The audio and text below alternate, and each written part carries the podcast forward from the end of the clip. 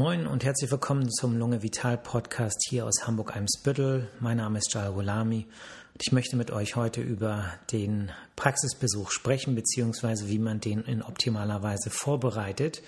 Das Thema ist nicht ganz uneigennützig gewählt, weil es ja häufig so ist, dass man ähm, ja, Erfahrungen macht mit bestimmten Punkten, die das Ganze etwas schwieriger machen. Und da möchte ich euch etwas in die Hand geben, womit wir das Ganze vereinfachen können. Ja, es geht im Prinzip los bei der Kleiderwahl. Ähm, vergesst nicht, der Lungenarzt muss mit einem Stethoskop die Lunge abhorchen. Das ist sozusagen die Basis der äh, pneumologischen Untersuchungen. Und äh, dazu ist es natürlich geeignet, dass man die Kleidung ablegen kann. Ähm, es gibt natürlich Kleidungsstücke, durch die man durchhorchen kann, wenn der Stoff nicht besonders dick ist, aber man hört besser, man hat weniger Reibungsgeräusche, wenn es über die Haut äh, direkt geht mit dem Stethoskop. Und ähm, wenn man jetzt ein dickes Wollkleid anzieht, dann macht es die Sache ein bisschen schwieriger. Ähm, wenn das jetzt ein Oberteil ist, kann man das leichter ausziehen. Wenn es ein Kleid zum Beispiel ist, dann äh, macht es die Sache ein bisschen unangenehmer. Und deswegen würde ich empfehlen, äh, keine Kleider, sondern eher Oberteile zu tragen, T-Shirts, Pullis, Hemden, Blusen oder eben ganz dünnen Stoff, durch den man durchhorchen kann. Ähm, die Krankenkassenkarte sollte mitgenommen werden, wenn man jetzt keine hat, dann irgendeine Art Versicherungsnachweis oder Personalausweis, dass man eben auch nachvollziehen kann, wer da vor einem sitzt. Äh, das Ganze äh, zu überprüfen, dazu sind wir verpflichtet und deswegen äh, ist das Einfachste einfach die Krankenkassenkarte mitzunehmen. Wenn es Probleme gibt, findet man aber sicherlich irgendeinen Weg, um da ähm, die Behandlung trotzdem durchzuführen. Ähm, was ich besonders wichtig finde, ist, dass Vorbefunde, Röntgenbilder, Röntgen-CDs ähm, mitgebracht werden, besonders dann, wenn es schon Voruntersuchungen gibt.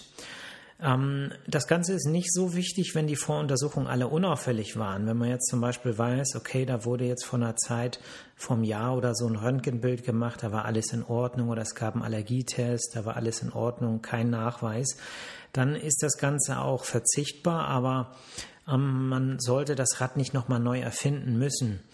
Äh, das Ganze wird umso wichtiger, wenn die Krankheitsgeschichte länger ist. Also wenn ähm, man vielleicht schon vor zwei Jahren mit dem Problem, weshalb man jetzt aktuell den Arzt aufsucht, beschäftigt war, da vielleicht der eine oder andere Arzt schon Untersuchungen durchgeführt hat, es Ergebnisse gibt, dann ist es immer gut, die äh, zu vergleichen mit aktuellen Befunden. Man kann äh, Röntgenbilder vergleichen. Man muss vielleicht eine bestimmte Untersuchung gar nicht mehr durchführen, weil das Ergebnis schon aussagekräftig genug war. Und das vereinfacht halt ja das, ähm, das Umgehen mit diesen äh, Ergebnissen, die man dann in der aktuellen Untersuchung erheben kann. Ähm, es ist wichtig, äh, schon im Voraus sich schlau darüber zu machen, ähm, welche Untersuchungen gemacht werden sollen, insbesondere bei Allergietests. Ihr kennt sicherlich diesen Pricktest, wo bestimmte Antigene in die Haut ähm, sozusagen reingepikst werden und wo man die Reaktionen äh, darauf ähm, hin sich anguckt. Und da ist es halt so, dass einige Medikamente diese Reaktion unterdrücken. Da spielen eine besonders große Rolle die ähm, Psychopharmaka. Das bedeutet Antidepressiva, Neuroleptika und andere zentral wirksame Medikamente. Die machen sozusagen diesen Test unmöglich. Und da ist es so, dass um diesen Pricktest durchzuführen, diese Medikamente drei Wochen vorher mindestens abgesetzt sein müssen. Und das ist natürlich nicht ohne weiteres möglich, weil es dann ja auch zu einer Verschlechterung der Erkrankung kommt, weshalb man diese Medikamente bekommt. Und deswegen muss Rücksprache gehalten werden mit dem zuständigen Psychiater zum Beispiel oder Hausarzt, ob das Ganze überhaupt möglich ist. Ähm, man muss natürlich überlegen, ob der Allergietest, der Pricktest so wichtig ist, dass man das unbedingt machen muss ähm, viel wichtiger gerade bei Allergien sind ähm, Selbstbeobachtungen systematisch erhoben durch Tagebücher zum Beispiel, dass ihr euch aufschreibt, wann habe ich welche Beschwerden, zum Beispiel nach welchen Lebensmitteln, ähm, was kriege ich für Beschwerden und man kann das Ganze dann gezielt, wenn man weiß, wonach man ungefähr gucken soll, dann auch über Bluttests so ein bisschen äh, mehr äh, spezifizieren. Das heißt, der Pricktest ist unter Umständen verzichtbar, wenn man eine Kombination aus Eigenbeobachtung macht und das Ganze dann im Blut mit spezifischen Antikörpern nachmisst. Aber der Pricktest ist ansonsten eine relativ einfache Methode und es ist schade, wenn man diesen Test nicht durchführen kann, weil andere Medikamente vielleicht ähm, genommen wurden und man selber nicht dran gedacht hat. Die Psychopharmaka wiederum sind eben schwieriger zu handeln. Ähm, andere Medikamente, zum Beispiel Allergietabletten, also Antihistaminika, da ist es so, die müssen eine Woche vorher abgesetzt sein. Und äh, das ist natürlich schade, wenn man lange auf einen Lungenarzttermin gewartet hat, einen Allergietest machen wollte, das aber nicht geht, weil man nun gerade die Antihistaminika genommen hat. Vielleicht auch gar nicht, weil es so dringend war, sondern weil man dachte, okay, Schaden tut's nicht. Ähm, wobei so sollte man es nicht machen.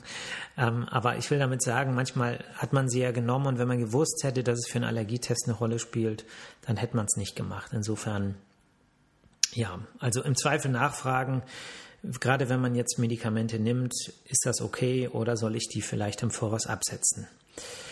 Ähm, was ich ganz wichtig finde, ist, dass man an dem Morgen nicht raucht. Das heißt, wenn ähm, ihr Raucher seid, ähm, dann ist es so, dass die Lungenfunktionstests äh, durch das Rauchen häufig schlechter ausfallen, als äh, sie eigentlich ähm, ausfallen würden, wie, äh, wenn man an dem Morgen nicht geraucht hat. Es gibt eine spezielle Messung, wo äh, das so gehandhabt wird, dass die Verfälschung durch das Rauchen äh, so gravierend ist, dass man den Test im Prinzip nicht durchführen sollte. Das ist die sogenannte Diffusionsmessung. Das ist der Test, wo wir gucken, wie gut kann die Lunge und das System äh, Körper Sauerstoff ins Blut aufnehmen. Und der Test basiert sozusagen auf der Aufnahmekapazität für Kohlenmonoxid. Und äh, wenn man an dem Morgen geraucht hat, dann ist schon ganz viel Kohlenmonoxid im Blut. Und äh, dann ist der Test nicht mehr ähm, äh, praktisch nicht mehr verwertbar bzw. verfälscht. Und deswegen zum Beispiel in unserer Praxis führen wir diesen Test dann nicht durch, wenn man mindestens äh, wenn man nicht mindestens vier Stunden vorher nicht geraucht hat. Und deswegen würde ich sagen, grundsätzlich ähm, sollte man an dem Termin, wo man zum Lungenarzt geht, möglichst gar nicht rauchen, wenn es einem äh, sehr schwer fällt und sagt, das kriege ich nicht hin. Es ist ja äh, letztlich eine Sucht, vergessen wir es nicht. Eine schwere Sucht, die härteste Sucht, die wir kennen. Aber ähm, wenn es sozusagen äh, sich nicht vermeiden lässt, dann wenigstens die vier Stunden vor dem Praxisbesuch da die Zähne zusammenbeißen und äh, nicht zu rauchen. Ja, apropos Lungenfunktion, wenn man Lungenfunktionstests macht, zum Beispiel, weil bei euch eine ähm, chronische Lungenerkrankung bekannt ist, zum Beispiel das Asthma oder eine COPD, dann ähm, ist natürlich die spannende Frage, was will man messen? Ne? Manchmal fragen Patienten, soll ich an dem Morgen inhalieren, soll ich nicht inhalieren? Die Antwort darauf ist, welche Fragestellung beantwortet werden soll. Ne? Nehmen wir mal das Beispiel Asthma. Ich habe Asthma, inhaliere jeden Tag und dann denke ich so, Mensch, muss ich eigentlich inhalieren oder hm, ach, ich habe ja jetzt den nächsten Termin beim Arzt, ich frage den mal so. Wenn ihr also das Gefühl habt, ihr inhaliert und ähm, müsst es nicht oder wollt es nicht und wollt mal gucken, wie es ohne ist, dann lasst ihr am besten an dem Abend vorher oder an dem Morgen spätestens das Inhalationsmedikament weg. Ne? Je länger das wirkt, desto weiter früher äh, im Voraus müsst ihr es absetzen. Und ähm, dann sieht man sozusagen das Bild ohne Therapie. Das Ganze muss natürlich medizinisch vertretbar sein. Das bedeutet, es macht keinen Sinn, dass ihr dann keucht und keine Luft kriegt. Dann ist die Sache ja offensichtlich. Ne? Also nur, wenn es euch dann auch noch gut geht. Ansonsten besser inhalieren. Ähm, Gut, und wenn ihr jetzt aber sagt, äh, ich, ich bin mir nicht sicher, ob ich gut eingestellt bin, ich habe trotzdem Beschwerden, obwohl ich inhaliere, dann ist es natürlich gut, wenn ihr das äh, Medikament nehmt und äh, die äh, wir sozusagen das Bild unterlaufender Therapie bewerten können, entweder durch die Lungenfunktion oder beim Asthma zum Beispiel auch durch die Phenomessung. Ähm, was ich wichtig finde, ist, dass ihr Fragen im Voraus aufschreibt, weil natürlich, ähm, wenn man dann hier in der Arztpraxis bei uns ist, ähm, alle, die die Arztpraxis kennen, wissen, wir sind äh, ziemlich straff organisiert, wissen, das geht hier in der Regel Schlag auf Schlag, was die Untersuchung angeht. Und ähm, dann hat man nicht immer die äh, sozusagen die Ruhe, Fragen, die vielleicht da waren, in dem Moment parat zu haben. Und ähm, es ist dann natürlich hilfreich, wenn man sich das im Voraus in Ruhe aufgeschrieben hat. Dann holt man seinen Zettel raus und kann die Fragen stellen. Und das Ganze ähm, wird, wird, was das angeht, effektiver. Ne? Und ich freue mich immer, wenn Fragen da sind, wenn es ähm, sozusagen auch wirklich Interesse an den Hintergründen der Erkrankung, am Management der Erkrankung gibt. Ähm, und ich denke, ein aufgeklärter Patient ist immer ein besserer Patient als ein Patient, der nur äh, das macht oder darauf hört, was der Arzt sagt.